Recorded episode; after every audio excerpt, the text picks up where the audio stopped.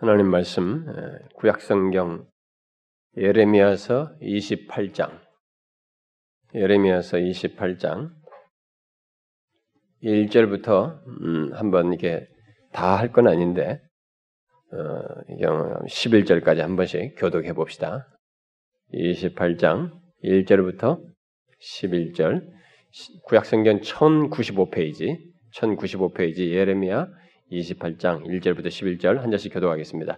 그해 곧 유다 왕 시드기야가 다스리기 시작한 지 4년 다섯째 달 기본 아수레 아들 선지자 하나냐가 여호와의 성전에서 제사장들과 모든 백성이 보는 앞에서 내게 말하여 이르되 만군의 여호와 이스라엘의 하나님이 이같이 일러 말씀하시기 내가 바벨론의 왕의 멍에를 꺾었느냐 내가 바벨론의 왕 느부갓네살이 이곳에서 빼앗아 바벨론으로 옮겨간 여호와의 성전 모든 기구를 2년 안에 다시 이곳으로 되돌려 오리라.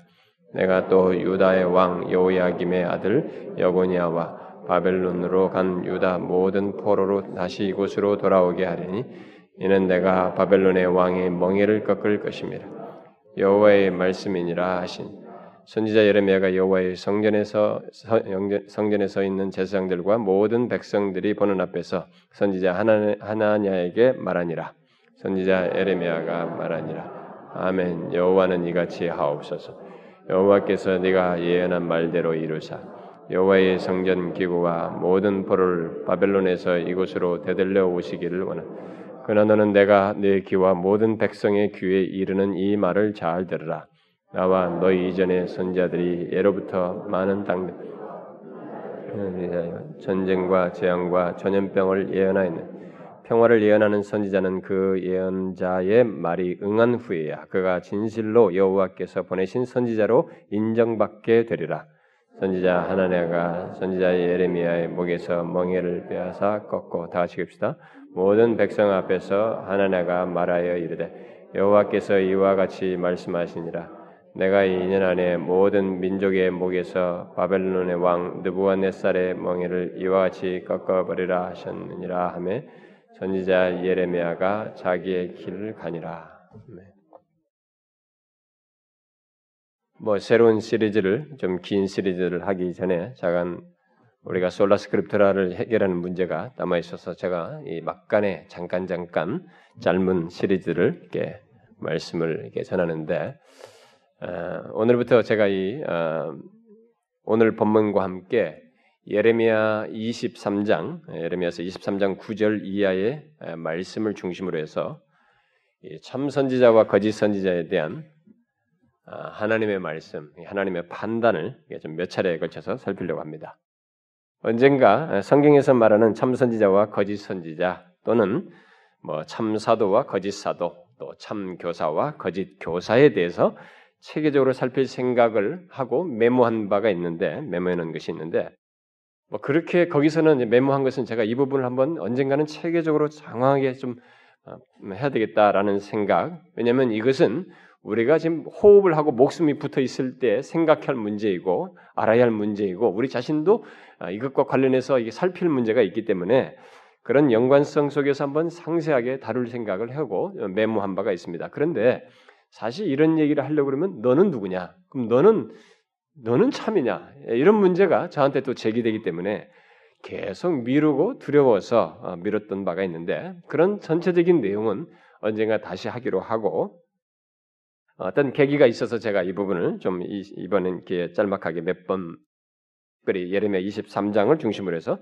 몇 차례 살피도록 하겠습니다. 근데 그 내용에 앞서서 오늘 28장은 하나의 신뢰가 되기 때문에 먼저 이 부분을 살피려고 하는 것입니다.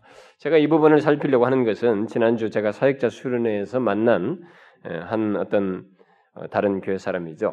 음, 지방의 어떤 그 어, 집사님과의 대화가 저에게 한번 자극이 되었습니다. 그, 그것이 자극이 되고 계속 어, 설교 준비할 때까지 계기 작성에 실제 하기까지 어, 저한테 음, 이게 촉구돼서 어, 그것에 따라서 결국 이게 하게 된 것입니다.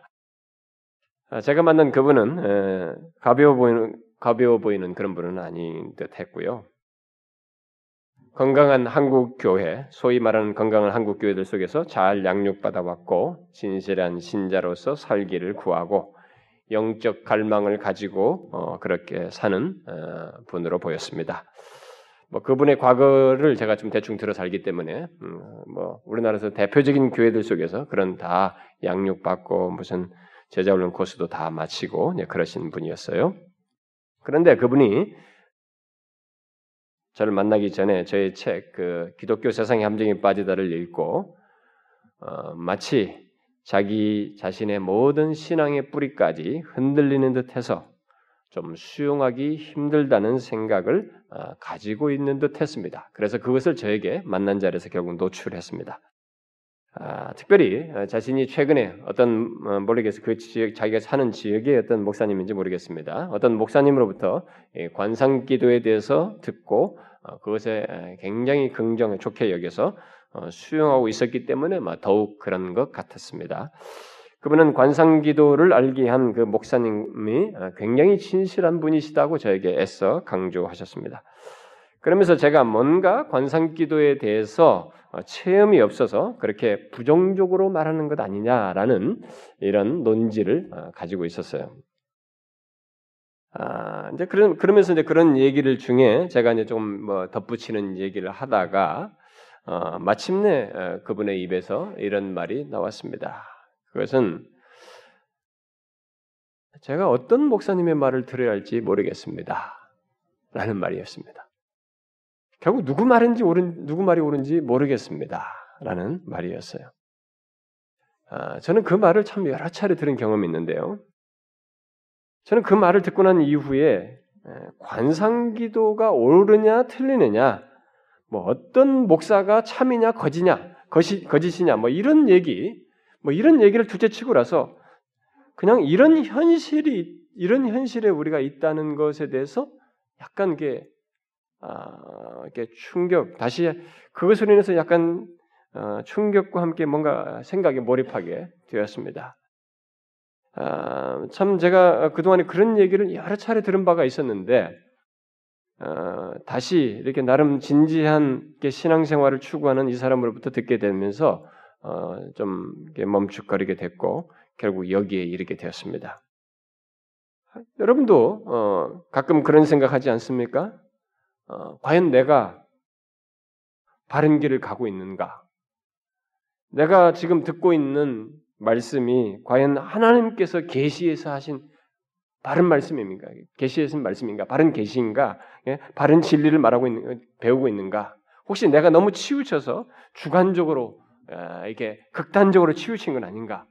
뭐 그런 신앙에 너무 빠져 있는 것은 아닌가? 아예 아, 잘못된 것을 내가 배우고 있는 것은 아닌가? 그런 생각을 하지는 않습니까? 이 말을 바꿔서 말하면 그 집사님의 질문대로 과연 누구 말이 옳은가? 누가 하나님의 말씀에 더 충실한가? 아니 누가 참이고 누가 거짓인가? 어떤 말이 참이고 어떤 말이 어? 거짓인가? 이런 질문에 대해서 감사하게도 성경은 명확하게 밝혀주고 있습니다. 성경 여러 곳에 이런 것과 관련해서 말씀을 하고 있습니다. 여기에는 아주 중대하게 이 문제를 다루면서 성경은 심지어 예수님께서도 마태복음 7장에서 최후의 판결될 그때까지 모두가 자기 스스로에 대해서 착각하면서 모르다가 거기서 판결이 나는 문제를 얘기하실 정도로 이 문제를 중요하게 다룹니다. 그렇기 때문에 결국 이 문제는 일찍이 알아야 할 문제라고 저는 봐져요. 아, 그래서 저는 그 부분을 좀 장황하게 신구약에서 다 연관된 것들을 찾아서 시리즈로 좀 했으면 좋겠는데 아, 그건 다음 부분으로 너무 길어지기 때문에 다음 부분을 하고 짤막하게 여기 이 오늘 본문을 서두로 해가지고 이것을 이, 이런 내용을 좀 더 체계적으로 말한 예레미야 23장을 중심으로 해서 어, 몇 차례로 살펴보도록 하겠습니다. 아, 사실 우리는 지금 여기서 제가 앞에서 질문한 이런 질문에 대한 답을 명확히 알고 신앙생활을 해야 됩니다. 사람들이 예수를 믿는다는 사실이 너무 의미를 부여하는 것 같아요. 교회를 다닌다는 것에 의미를 부여하는 것 같습니다. 자기가 어, 정말 제대로 예수를 믿느냐, 자기가 믿는 바가 뭐냐, 믿는다고 할 때 복음을 아느냐? 복음을 알고 그 진리를 알 때 그 진리는 나에게 정말 어떤 내용이냐? 그것이 나의 삶을 변화시키고 나의 존재를 변화시킬 내용으로 가지고 있느냐? 그리고 나는 정령 바른 길을 가고 있느냐? 뭐 이런 부분은 사람들이 생각지 않고 내가 어려서부터 교회 다녔다. 내가 교회 다니면서 아는 바가 있어. 내가 그래도 나는 모범적이야. 자기 스스로 판단해 계시가 진리가 말해주는 것에 의해서가 아니라 자기 스스로 판단하는 것에 안주하고 그러다 마칠 자극이 한번 딱 오면 한 번 좀 흔들렸다가 아니지 내가 지금까지 해온 것이 뭔데 다시 또 정리해서 그 전통으로 그대로 나가고 그러다가 결국 자칫 잘못하면 마태복음 7장 같은 꼴이 날 수도 있단 말이에요. 그래서 우리는 이 문제를 미룰 문제가 아니고 일찍이 처음부터 바르게 알고 신앙생활 해야 할 문제라고 생각이 됩니다. 성경과 지난 교회 역사를 통해서 하나님의 백성들의 안녕에 이 하나님의 백성들의 모든 것, 어? 영적인 것과 그들의 존재의 삶의 모든 것, 결국 그들의 안녕에 가장 큰 위험은 다른 것이 아니었습니다. 자칭 선지자라고 하면서 하나님의 이름으로 예언하는 거짓 선지자들과 그들의 가르침이었어요. 거짓 선지자들과 같은 사람들의 가르침이었습니다. 그들에게 미혹돼서 어, 큰 상처를 입기도 하고 어떤 사람들은 또 그로 인해서 사람이 이상해져 버리고 어, 실제로는 또 하나님으로부터 멀어져서 함께 이게 빗나가게 되는 결국 하나님부터 완전히 멀어진 가짜 하나님을 믿는 이단으로 빠지든지 뭐 어떻게 엉뚱한 대로 빠져들어가 같이 멸망으로 나아가는 이런 일도 있어 왔습니다. 성경에도 있고 교역사도 있어 왔습니다. 하나님 그러나 하나님의 백성들이 있는 곳에는 항상 이 문제가 있었습니다. 결국 두 종류의 선지자들이 있었고 두 종류의 가르침이 대립되어서 있었습니다. 아, 그리고 그것으로 인해서 각각 영향받는 사람들도 있었습니다. 그러나 그 두 부류의 선지자들은 서로 이렇게 분명히 충돌하면서 존재했고, 그리고 각각의 그 자신의 메시지를 가지고 있었는데 그 메시지는 하나님으로부터 왔다고 하는 똑같은 목소리를 각자가 내었습니다. 그럼에도 불구하고 백성들은 아, 과연 어떤 부류의 주장을 따라야 할지 여기서 뭐 크게 혼란스러워하지 않고 자기들에 따라서 이렇게 한쪽으로 치우져서 따르는 이런 현상이 있어 왔습니다. 근데 이것은 오늘날에도 마찬가지입니다. 오늘날에도 똑같이 재현되고 있는 상황입니다. 그래서 앞에 언급한 그 어, 집사님처럼 이게 묻는 일, 그런 질문을 하는 사람들이 오늘날 우리들의 현실 속에 많이 있습니다. 제가 어, 이런 이런 질문이 있다는 것을 가지고 제가 어떤 다른 사람과 또 어제 통화를 하게 됐습니다. 그러다가 그 그분이 어떤 얘기를 하다가 제가 여차차 하다니까 목사님 저는 교회 오랜 교회 권사 그 양반 권사죠. 그런데 우리 주변에 자기 교회 권사쯤 되면은 교회 다 알잖아요. 큰 교회 할지라도 거기 있는 사람들 다 알지 않습니까? 사람들의 성향을. 자기 옆에 권사들, 뭐 장로들, 집사들, 뭐 이 사람들이 막 어디를 쏠러 다니고 어디가 좋대, 뭐 어디 가서 기도원 갔대, 어디 은혜 받았대 이런 얘기를 한다는 거죠. 그래서 자기도 그럼 들어가 보고 한번 들어보고 다 그런다는 거예요. 근데요, 그런 식으로 휩쓸리는 사람들이 부지기수입니다. 분별을 못 한다는 거예요. 근데 가보면 진짜 조금 안타깝다는 거야. 어? 진리의 부재가 선명하다는 거야. 한 가지 강력한 것이 있는데 뭔가 있다는 체험이 있다는 거야. 그걸 주려고 하는 것이 있다는 것입니다. 이것은 오늘날 그래서 우리들도 똑같은 현상이 결국 벌어지고 있는 것입니다. 자, 이 같은 문제를 두 부류를 대표하는 이제 시대 한 시대 이 두 부를 대표해서 나온 역사적인 사건이 있었습니다. 그게 바로 오늘 본문에 기록된 거죠. 두 부를 대표하는 두 사람이 등장하고 있습니다. 바로 예레미야와 하나니아입니다. 오늘 이 두 사람의 사역 속에서 나타난 이 기록된 내용을 통해서 바로 이 문제를 먼저 서론적으로 어, 다루고 싶습니다. 그래서 다음 시간부터는 23장 9절 이하에서 두 부류를 어, 분별하도록 어, 기록하고 있는 내용을 좀 더 살펴보도록 하겠습니다. 자, 우리는 각 선지서, 이 성경에 보면은 뭐 예레미야서, 이사야서, 뭐 호세아서 뭐 이런 선지서들 있죠. 각 선지서의 이름을 통해서 여러 선지자들을 아, 곧참 선지자들이죠. 그들은 참 선지자들의 이름을 잘 알고 있습니다. 우리는 뭐 호세아, 아모스, 뭐 미가, 이사야, 뭐 예레미야, 에스겔, 뭐또 어? 뭡니까 엘리야, 뭐 엘리사, 뭐 이런 사람들. 그래서 우리는 과거 속에서 참 선지자가 누구인가, 옛날에 그 참된 선지자가 누구였는가에 대해서 우리는 잘 알고 있습니다. 그러나 그들이 살던 시기에는 그렇지가 않았습니다. 우리가 알고 있는 참 선지자들을 그 당시 사람들은 잘 알아보지 못했습니다. 그 대신 어, 많은 사람들이 거짓 선지자들을 참 선지자로 알고 따르는 사례가 많이 있었습니다. 바로 그런 상황과 현실을 가장 잘 보여준 때가 있다면 바로 이제 예레미야 당시입니다. 예레미야 당시에는 참 선지자와 거짓 선지자를 구별하는 것이 아주 중요한 문제였고 그래서 그것에 대해서 많이 예레미야를 통해서 하나님께서 말씀하셨고 예레미야는 그것을 예레미야에서 상당히 많은 분량 기록해 주고 있습니다.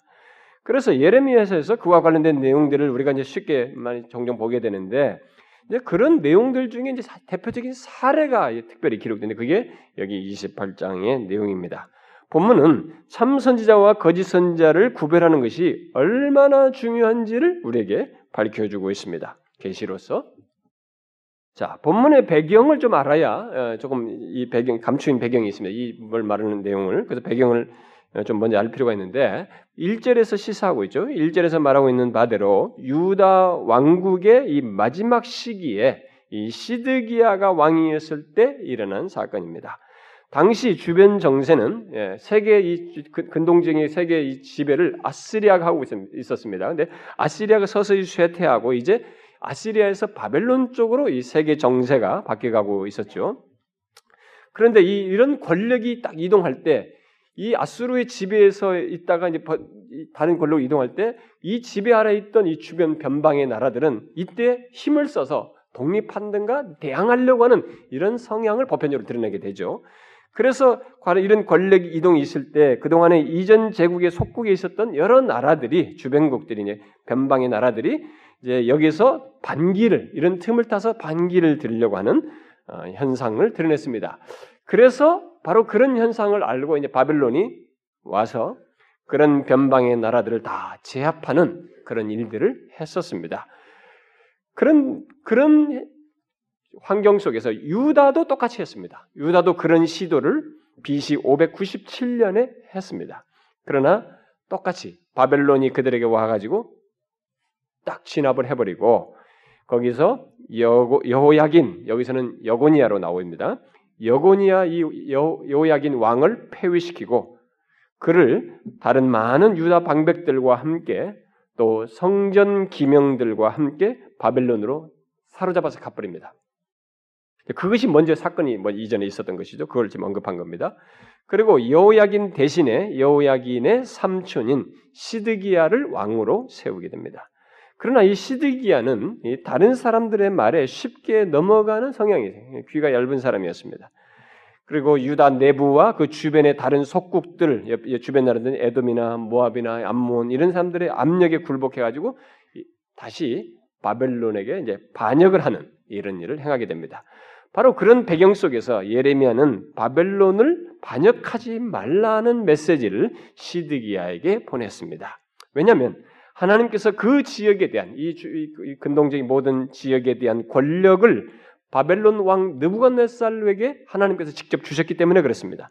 그러므로 하나님께서 그 권력을 느부갓네살에게서 느부갓네살 왕에서 다시 거두기 전까지는 유다는 하나님께서 그에게 위임한 그의 권위를 받아들여야 했습니다. 그러나 그때 그런 예레미야의 메시지와 다른 메시지를 말하는 선지자가 있었던 것입니다. 그가 바로 하나냐입니다. 아, 그는 여호와의 성전에 서서 오늘 본문에 기록된 대로 제사장들과 모든 백성이 보는 앞에서 예레미야를 향해서 다음과 같이 말을 했습니다. 자, 만군의 여호와 이스라엘의 하나님이 이같이 일러 말씀하시기를 내가 바벨론의 왕이 멍이를 꺾었느니라. 내가 바벨론 왕 느부갓네살이 이곳에서 빼앗아 바벨론으로 옮겨간 여호와의 성전 모든 기구를 2년 안에 다시 이곳으로 되돌려 오리라. 내가 또 유다 왕 여호야김의 아들 여고니아와 바벨론으로 간 유다 모든 포로를 다시 이곳으로 돌아오게 하리니 이는 내가 바벨론의 왕의 멍에를 꺾을 것임이라 여호와의 말씀이니라 하시니라. 예레미야는 하나님께서 권위를 바벨론 왕에게 준 것을 받아들이고 반역하지 말라고 했습니다. 그게 하나님의 메시지였습니다. 그런데 여기 하나니아는 아니다. 여호와께서 2년 안에 모든 것을 회복시킬 것이다. 이것이 여호와의 말이니라 이렇게 말했습니다. 예레미야는 하나니아의 이런 확신에 찬 말에 대해서 반박하지 못 반박을 1차적으로 처음에는 반박을 합니다.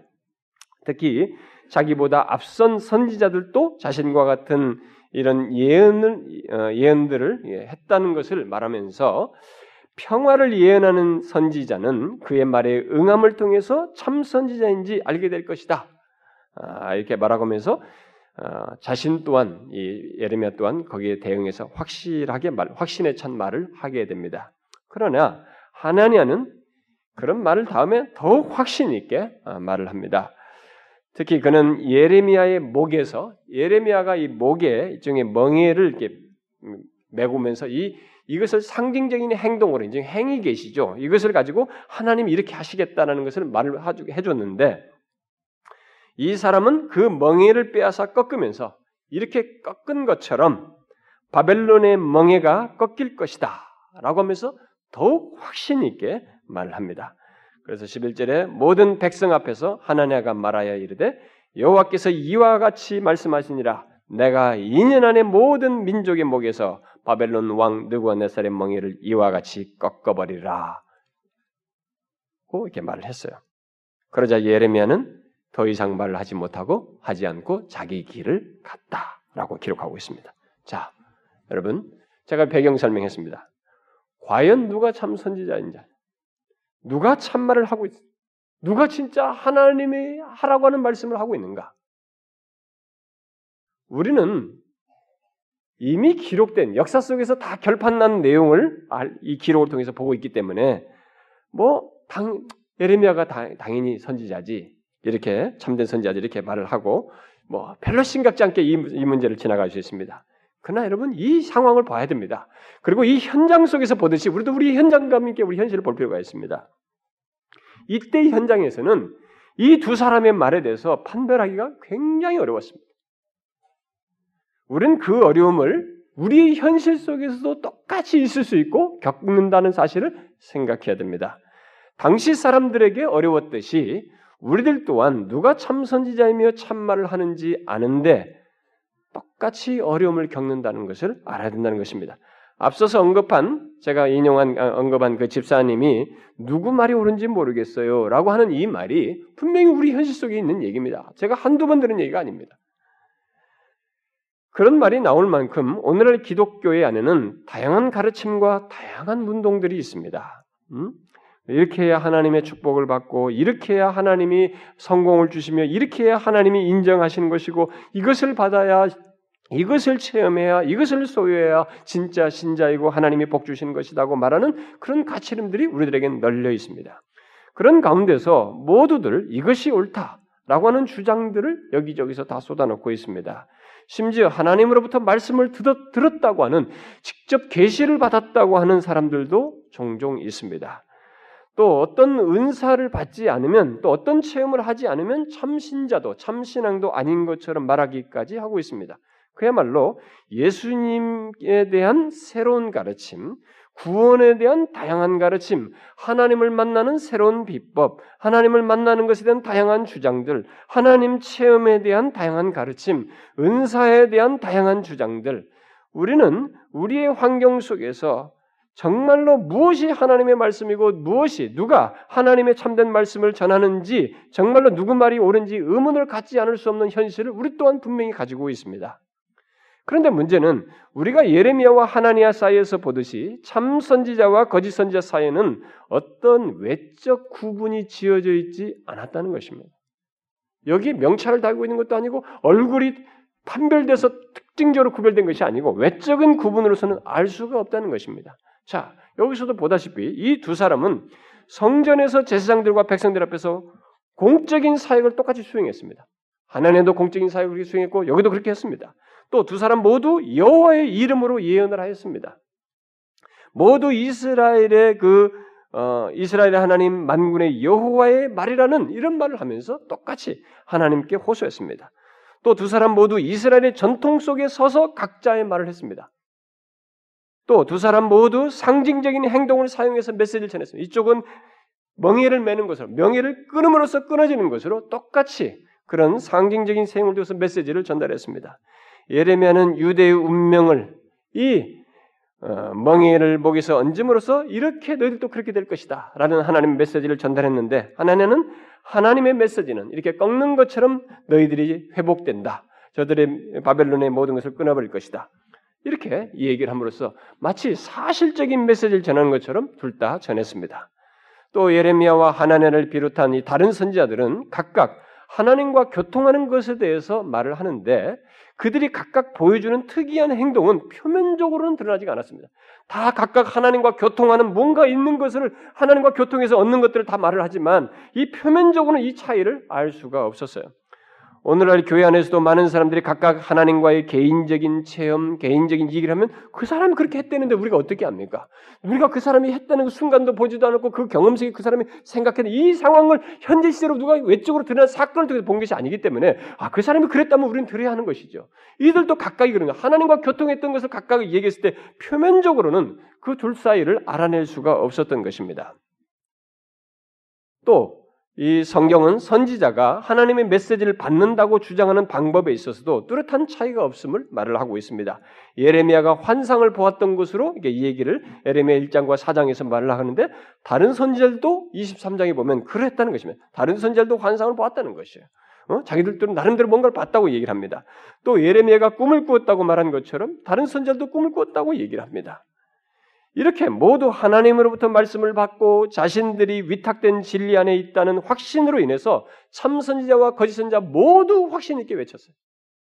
그래서 지금도 모두 확신 있게 외치는 겁니다. 누가 귀 안에 든 누구든지 성경을 가지고 가르치고 전하는 사람들이 누가 확신이 없으면 얘기해요. 나름대로 그 얘기를 자기 것으로서 자기 몫으로 다 하듯이 하고 있잖아요. 이것은 예나 지금이나 똑같은 것입니다.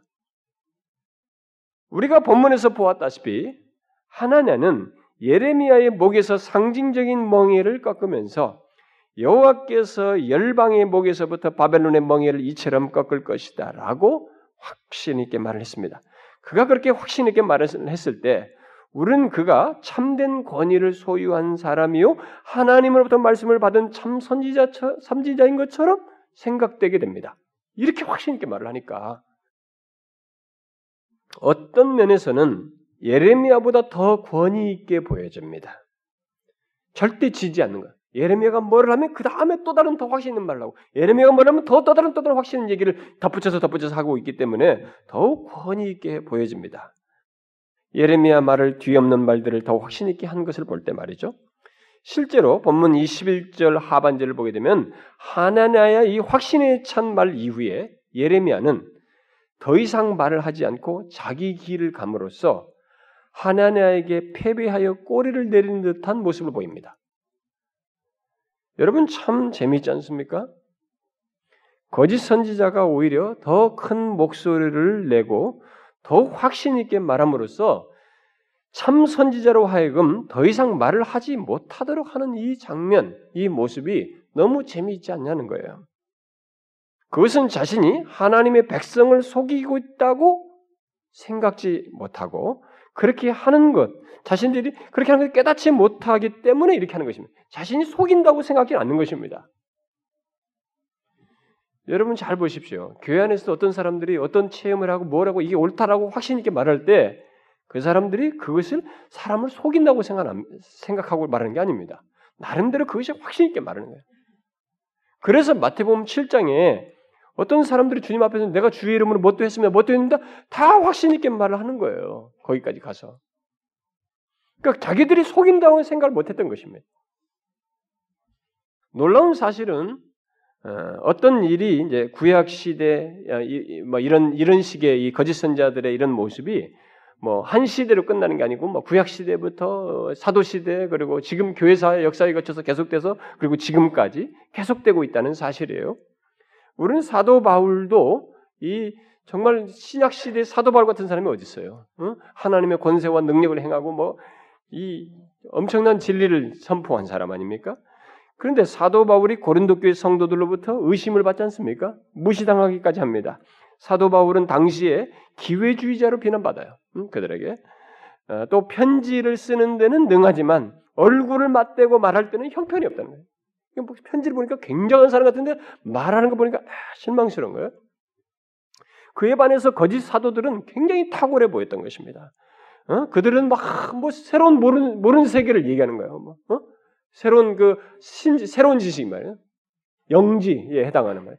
새로운 영적 지식을 말하는 것처럼 어떤 새로운 하나님과의 체험을 하나님을 만날 수 있는 새로운 체험들 비법들을 자꾸 얘기하니까 뭔가 새로워 보여 정말 탁월해 보입니다. 그들이 참 사, 사도 같아 보였던 것이에요. 그래서 그들은 오히려 이, 이 고린도 교회 성도들은 거짓 사도에 더 열광했습니다. 참 선지자에게 열광한 것이 아니라 거짓 선지자에게 더 열광했어요. 결국 1세기 당시 성도들도 참 사도와 거짓 사도를 분별치 못하고 요동한 사실을 보게 될 때 이게 정말 쉽지 않은 일이다. 기록된 사실로서는 아는 것은 아무것도 문제가 안 되는데 현재 시제에서 이걸 분별하는 것은 이게 쉬운 일이 아니라는 것입니다. 그것은 모든 시대 성도들이 다 경험했던 것입니다. 다음 시간부터 살필 계시된 기준을 이제 알기 전에는 어? 성경에 계시된 이런 기준들을 명확히 알고 그것을 적용하기 전에는 우리는 옛 시대나 똑같이 우리도 어려움인 거죠.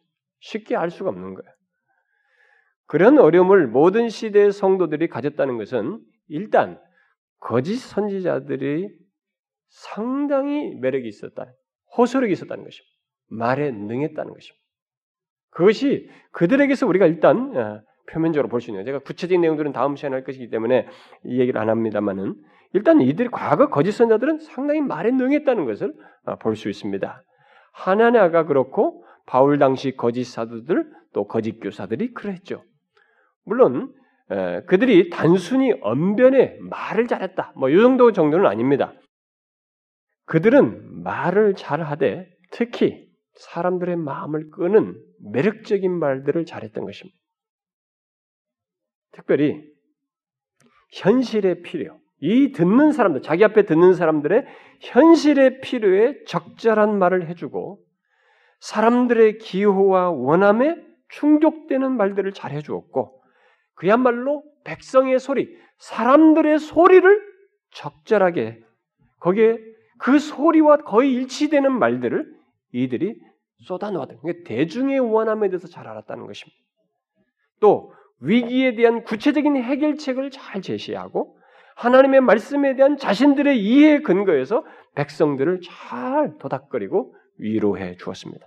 한마디로 말해서 사람들의 마음을 즉각적으로 시원케 해주는 그런 특징들을 이들이 가지고 있었어요.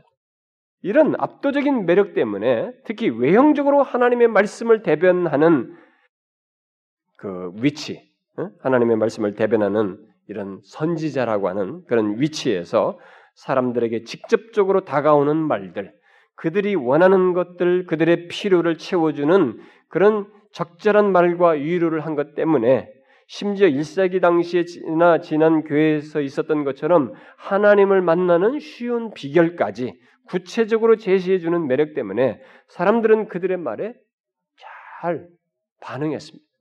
호응했어요. 설득당하고 거기에 압도되었습니다. 사람들은 그런 말을 하는 자들을 참 선지자요, 참 사도요, 어, 참 교사이고 사역자처럼 생각을 했습니다. 이에 반해서 참 선지자들은 너무 뻔한 얘기를 반복하는 것이. 여러분 잘 들으셔야 됩니다. 제가 여러분들에게도 똑같이 보는 것입니다. 참선 거짓 선자들은 현재 그때 그때마다 필요에 즉각적으로 적절한 답을 탁탁탁 제시해주고 긁어주니까 너무 시원한데 참 선자들은 계속 원리적인 얘기만 하는 것 같아. 뭔가 어? 현재를 적나라하게 밝혀버리면서 결국 대시, 대안을 내시, 낸, 낸다고 하는 것이 너무 뻔한 얘기만 반복하는 것 같았던 것입니다. 예레미야만 보아도 당시에 그가 외친 것은 여호와께로 돌아와라. 너희들이 지금 아니다. 너희들의 상태는 너희들의 상태는 죄악된 것이고 하나님 앞에 바르지 않은 것이며 떠나 있기 때문에 돌아와라. 회개하라 말이지.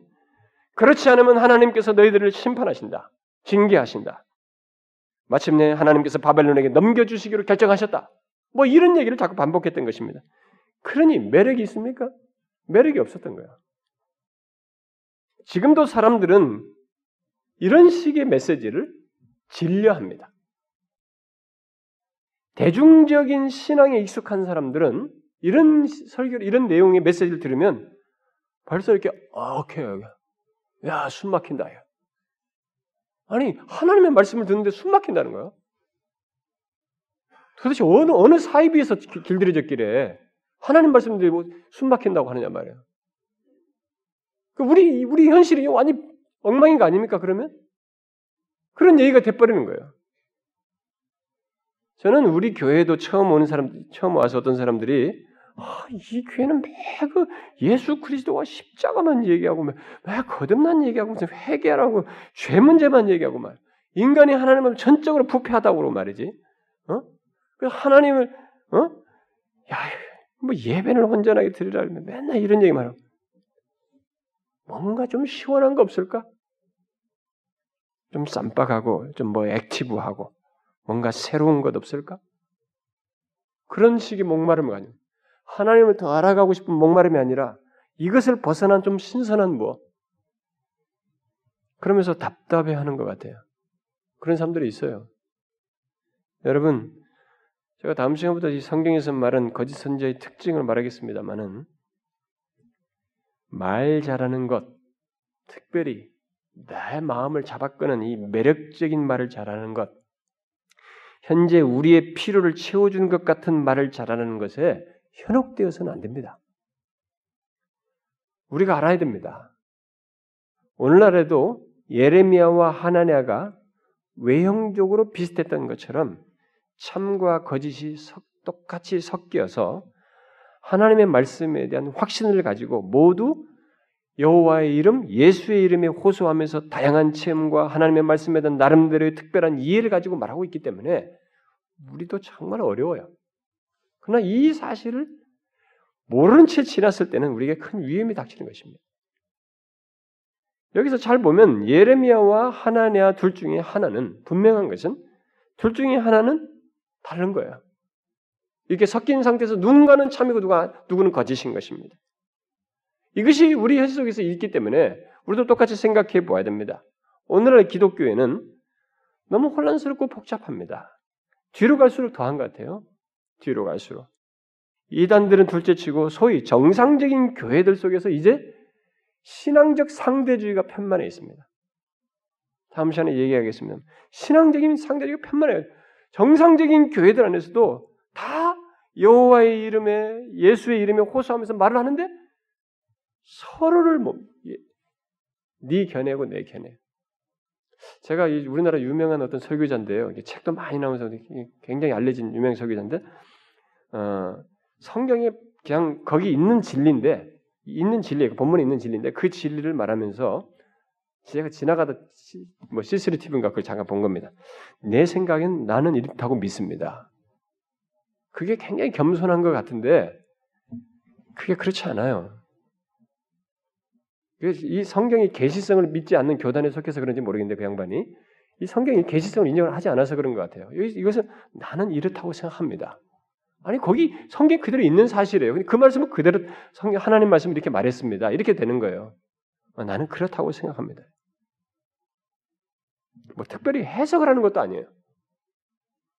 너무 혼란스러워서요. 이제 기존 교회들 속에서도 우리가 정상적인 교회들이 다 예수의 이름에 하나님의 이름에 호소하면서 말을 하지만 이제 누구 말을 믿어야 되는지 모른다고 하는 이런 말을 우리가 듣게 되었습니다. 모두 하나님의 말씀에 대한 나름의 깨담들을 말하고 있습니다. 그렇지만 그 말들, 그 가르침들 속에는 하나냐가 했던 것과 같은 모습들이 많이 있습니다. 뭐예요? 사람을 위한 말과 가르침, 즉흥적인, 즉각적인, 현재적인 만족을 주는 가르침, 자기 자신 안에서 발언한 가르침, 확신 있게 그런 것들을 말을 하지만 자기에게 근거해서 말하는 이런 가르침들이 뒤섞여 있습니다. 거짓 선자들이 말하는 소망은 얘들도 똑같이 소망을 말하지만 그 소망은 현 시대에 제한된 소망이에요. 현재적인 만족을 주는 현재적인 해답을 주는 소망입니다. 현실 현 현실의 해결을 통해서 만족을 갖게 하는 그런 소망이에요. 정말론적인 소망, 예수 그리스도 자신 안에서 갖는 소망, 하나님 자신 안에서 갖는 이런 소망이 아닙니다. 그런 것들은 너무 추상적인 거예요. 현실성이 없어요. 그래서 매력이 없습니다. 소망, 현재 안에서. 예수를 믿고 이렇게 이렇게 해봐라. 그러면 하나님께서 이렇게 복을 주실 것이다. 그리고 이렇게 하면 뭘 할 것이야. 이렇게 할 것이다고는 현재 즉각적으로 답을 주는 이런 현재 안에서의 답을 갖는 소망을 이 거짓 선자들이 다 공통적으로 남발했어요. 근데 지금도 안 그렇습니까? 그러다 보니까 이 그런 식의 말을 잘하니까 사람들의 등을 잘 긁어주는 거예요. 그리고 호응도 좋았던 것입니다.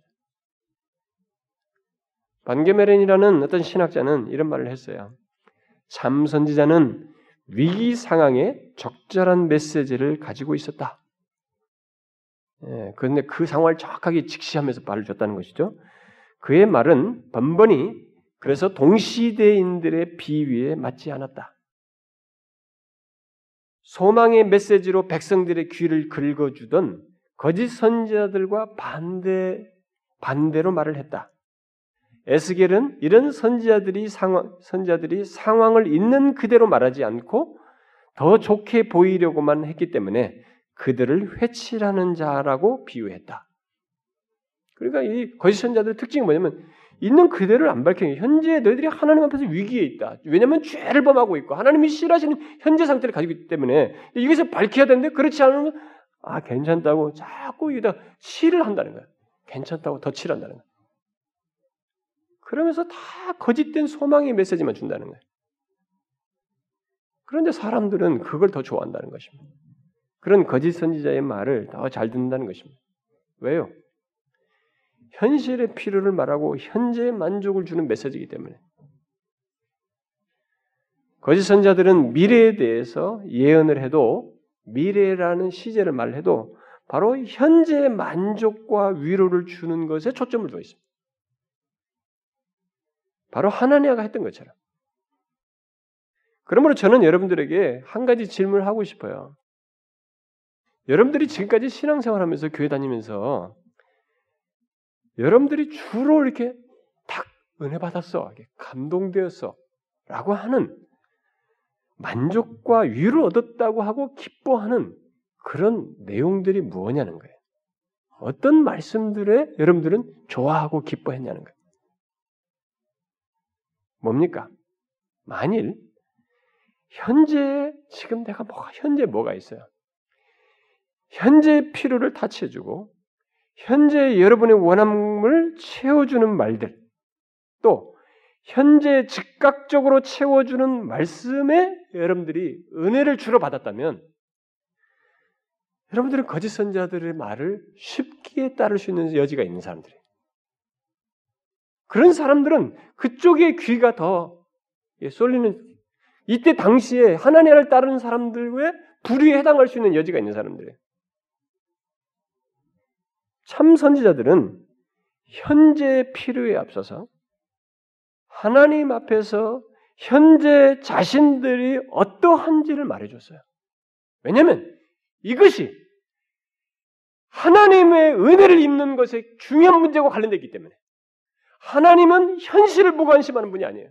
그러나 하나님의 뜻을 따르는 가운데서 하나님은 현재를 채우시고 미래의 길을 인도하시는 분이시지 그런 하나님에 대한 믿음 속에서 하나님과의 관계 속에서 다루기 때문에 현재 너희들이 어떤 상태에 있느냐 하나님 앞에 죄악되느냐는 것에 대해서는 예민했던 것입니다. 그런데 거짓 선자는 이걸 딱 터치해 버렸어요. 이 참선지자들은 설사 미래에 하나님의 징계가 있다 할지라도 현재 가장 중요시 해야 할 것은 하나님 앞에서 온전한 것, 하나님께 돌아와서 그를 의지하며 사는 것, 하나님 앞에 진실한 하나님의 백성으로 서며 하나님과 진실한 관계를 갖는 것, 이것에 초점을 뒀어요. 이것이 있으면 하나님 말씀하잖아요. 복을 주겠다. 하나님의 복은 모든 관계 속에서 복이라고 그래요. 관계가 무시된 복은 다 사이비 종교들이 말하는 얘기예요. 기독교에서 성경에서 말하는 모든 복은 하나님과의 관계 속에서의 복이에요. 이것을 분리해서 복을 말하면 안 되는 것입니다. 하나님을 내 마음대로 이용하면서 하나님을 마치 베팅하듯이 이렇게 하면서도 하나님이 복 줬다? 사단도 그건 할 수 있어요, 여러분. 그건 아닌 것이에요, 여러분. 그렇기 때문에 참선자들은 대단히 하나님 앞에 진실한 것, 너희들이 죄를 범하고 있으면 돌이켜서 회개하는 것, 이것이 더 중요하다는 거예요. 교만하지 말아야 되고 하나님 앞에 겸비해야 된다는 것. 여러분 잘 보세요. 제 개인의 경험 속에서도 그런 것이 있지만 여러분들이 앞으로 한번 맘먹고 한번 해보세요. 내 멋대로. 나만 믿고 나는 잘할 수 있어. 자기 자신을 믿으면서 교만하게 한번 나가보세요. 여러분들이 정령 신자이면 여러분들에게 뒤따르는 징계밖에 없어요. 낮추는 것밖에 없습니다. 그걸 하나님이 나서서 하십니다. 참선자들은 그런 걸 예민하게 본 거예요. 그래서 진실한 신자들은 그런 것을 하나님을 인정치 않는 교만함과 높아진 것과 죄를 범하는 것을 예민했던 것이에요. 바로 이런 문제들 때문에 하나님 앞에서 온전한 것들 때문에 그런 것을 참선자들은 강조한 나머지 현재 상태에서 그런 걸 강조한 나머지 죄를 지적했던 것입니다. 이들이 무슨 죄 죄를 지적하기 위해서 세워진 사람들이 아니에요. 그걸 말하다 보니까 부득불하게 그들의 죄를 지적할 수밖에 없었고 돌아갈 하나님과 그의 성품, 그분의 뜻 이런 것들을 연관지어서 말을 했던 것입니다. 그래서 이 오늘 본문 8절에서도 얘기하잖아요. 예레미야 이전의 선지자들은 예로부터 어떻대요? 거짓 평강을 말하지 않고 오히려 뭘 얘기했어요? 예레미야 이전부터 모든 선전 선지자들은 공통적으로 뭘 얘기했어요? 흥미롭게도 전쟁, 재앙, 전염병을 예언했다는 거예요. 아, 이 정말 이상하지 않습니까? 왜 그랬어요? 이들이 계속 죄를 범한 것에 대해서 하나님의 그 죄에 대해서 따르지 않았을 때 생겨나는 경고를 이렇게 하다 보니까 제가 얘기했죠. 하나님의 모든 경고는 막기 위한 거예요. 야, 너 저주를 받으라고 하기 위해서 저주 받도록 하기 위해서 경고하는 게 아니고 저주 가지, 가, 받지 않도록 하기 위해서 경고하는 것입니다. 그런 경고들을 이들이 하다 보니까 공통적으로 이런 얘기들을 많이 했다는 거예요. 선지자들은 죄와 죄에 대한 하나님의 생각을 전하며 바른 길을 제시했기 때문에 항상 하나님의 심판의 메시지가 포함되어 있었어요. 그러나 거짓 선자들은 죄나 심판을 전혀 말하지 않고 현실의 어떤 현실로부터의 평강, 평안 이런 것을 축구로 얘기했던 것입니다. 자, 우리는 참선지자들이 그런 얘기를 하면 우리들은 다 불만이 생깁니다. 응? 시원하게 어? 위로를 줘야지만. 근데 여러분 그 말을 조심하셔야 돼요. 제가 이 이민교회 가서도 목회하면서 제일 힘들었던 게 매 위로 달라는 거야. 그러니까 이 사람들은 가짜 위로를 너무 목말라요. 그냥 말로서 립 서비스 하는 거예요. 설교자를 립서비스 하는 사람으로 세우고 싶어 하는 거예요. 근데 참된 평안이 있잖아요. 하나님 안에서. 근데 사람들이 자꾸 그런 얘기만 듣고 싶어요. 위로를 달라요. 죄악 가운데에서 죄를 덮어놓은 채 지나는 위로는요, 가짜 위로예요. 나중에 더 큰 것이 터지는 것입니다. 이것을 우리가 알아야 되는 것입니다. 중요한 것은 하나님의 판단이에요. 하나님께서는 거짓 선지자와 참 선지자의 말을 무관심하게 지나지 않습니다. 하나님께서는 각각의 말을 판단하시며 그 말에 대한 응답을 통해서 누가 참인지를 결국 밝히십니다. 가까운 미래에 밝히기도 하시고 어떤 데는 아주 먼 미래에 밝히십니다. 심지어 선지자가 죽고 난 다음에 밝히시기도 합니다. 본문 9절에서도 그 사실을 말하고 있지 않습니까? 음? 평화를 예언하는 선지자는 그 예언자의 말이 응한 후에야 그가 진실로 여호와께서 보내신 선지자로 인정받게 되리라. 본문에서는 하나님의 말과 말과 행동이 옳아 보였고 그가 싸움에서 이기었지만 하나님께서는 결국 참선지자 예레미야로 하여금 승리를 얻게 하셨습니다. 오늘 우리가 읽지 않았지만은 12절 이하에서 하나님께서는 하나냐의 거짓 예언을 확실히 밝히실 것을 말씀하시고 그리고 하나냐의 최후를 예레미야에게 말씀하십니다. 그래서 현실 속의 예레미야와 이 하나냐에 대한 하나님의 결론을 여기 기록을 통해서 우리에게 말해 주셨습니다. 어떤 기록이 어떤 결론이 났어요? 하나님께서는 예레미야를 통해서 그의 말을 거짓 그의 말이 거짓됨도 이제 밝히겠지만 거짓 예언한 하나님의 죽음 판결을 이 예레미야를 통해서 전달하십니다. 소름 끼치는 장면이에요, 사실. 그리고 이 예언을 전달하라고 예, 한 다음에 두 달 뒤에 하나니아가 죽습니다. 정말로 죽어요. 그렇다면 우리가 이런 결론을 통해서 우리에게 말씀하신 게 뭐겠어요? 거짓 선지자의 최후가 비참하다는 것입니까? 거짓 선지자는 반드시 밝혀진다? 뭐 그런 정도요? 저는 무엇보다도 이 기록을 통해서 우리 모두에게 거짓 선지자를 분별하여 미혹되지 말아야 한다는 이 사실과 함께 거짓 선지자에게 미혹되어 따를 때 그것의 패망스러움을 우리에게 말씀해 주신다고 믿습니다. 잘 생각하셔야 됩니다. 거짓 선지자를 분별해서 미혹되지 말아야 돼요. 왜? 그것이 우리들에게 패망을 가져오기 때문에. 우리들에게 굉장한 비극을 가져오기 때문에 그렇습니다. 바로 그 사실을 예레미야 14장에서 말하고 있습니다. 마지막으로 그것을 읽고 제가 마치도록 하겠습니다. 한번 보세요. 예레미야서 14장 한번 보세요. 14장 14절부터 16절까지 읽어봅시다. 14절부터 16절 함께 읽어보요. 시작. 여호와께서 내게 이르시되 선지자들이 내 이름으로 거짓 예언을 하도다. 나는 그들을 보내지 아니하였고 그들에게 명령하거나 이르지 아니하였거늘 그들이 거짓 계시와 점술과 헛된 것과 자기 마음의 거짓으로 너희에게 예언하는도다.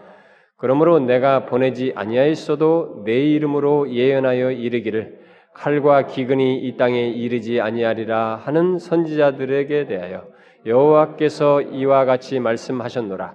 그 선자들은 칼과 기근에 멸망할 것이요 그들의 예언을 받은 백성은 기근과 칼로 말미암아 예루살렘 거리에 던짐을 당할 것인즉 그들을 장사할 자가 없을 것이요 그들의 아내와 아들과 딸이 그렇게 되리니 이는 내가 그들의 악을 그 위에 부음이니라. 굉장히 무서운 얘기죠. 뭡니까, 여러분? 거짓 선지자는 거짓 선자대로 하나님께서 심판하셔요. 그런데 중요한 것은 거짓 선자의 말을 분별하지 못하고 그의 말을 따른 사람도 똑같다는 것입니다. 그렇죠?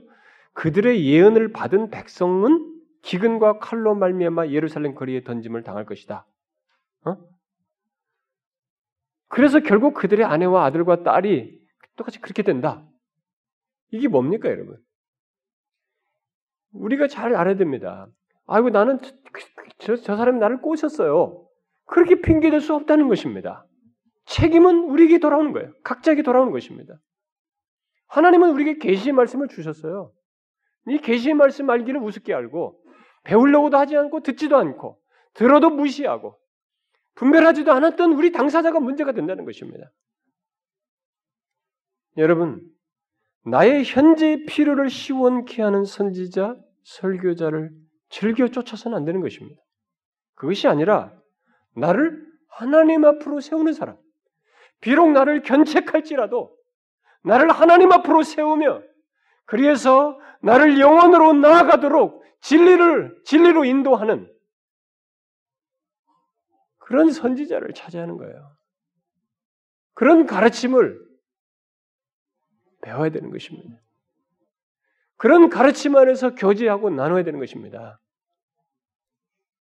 여러분의 기분 좋은 것과 여러분들의 현실의 만족을 주는 것보다 나를 하나님 앞으로 세우는가? 나를 더 하나님 앞으로 세우는가? 이 말씀을 들음으로 인해서 내가 더 하나님 앞에 겸비하도록 하는가? 하나님께 더 갈망하는가? 하나님 자신을 더 알고 하자 하는가? 그런 소원이 내게서 일어나는가? 이걸 보셔야 됩니다. 반대로 이런 맥락에서 질문해 볼 수 있어요.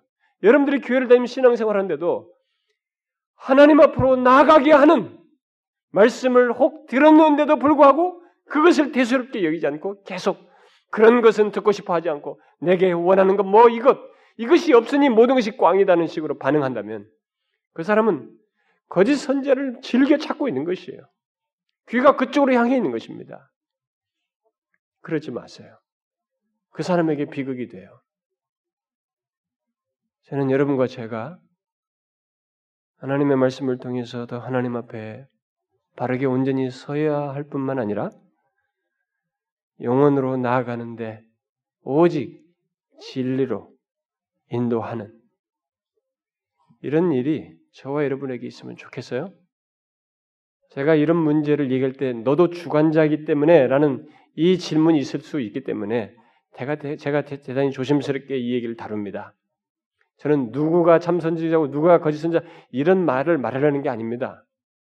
그런 특성을 성경이 계시된 내용을 알고 우리 각자가 알므로써 유익을 얻자는 거예요. 알므로써 이런 비극에 가지 말자는 것입니다.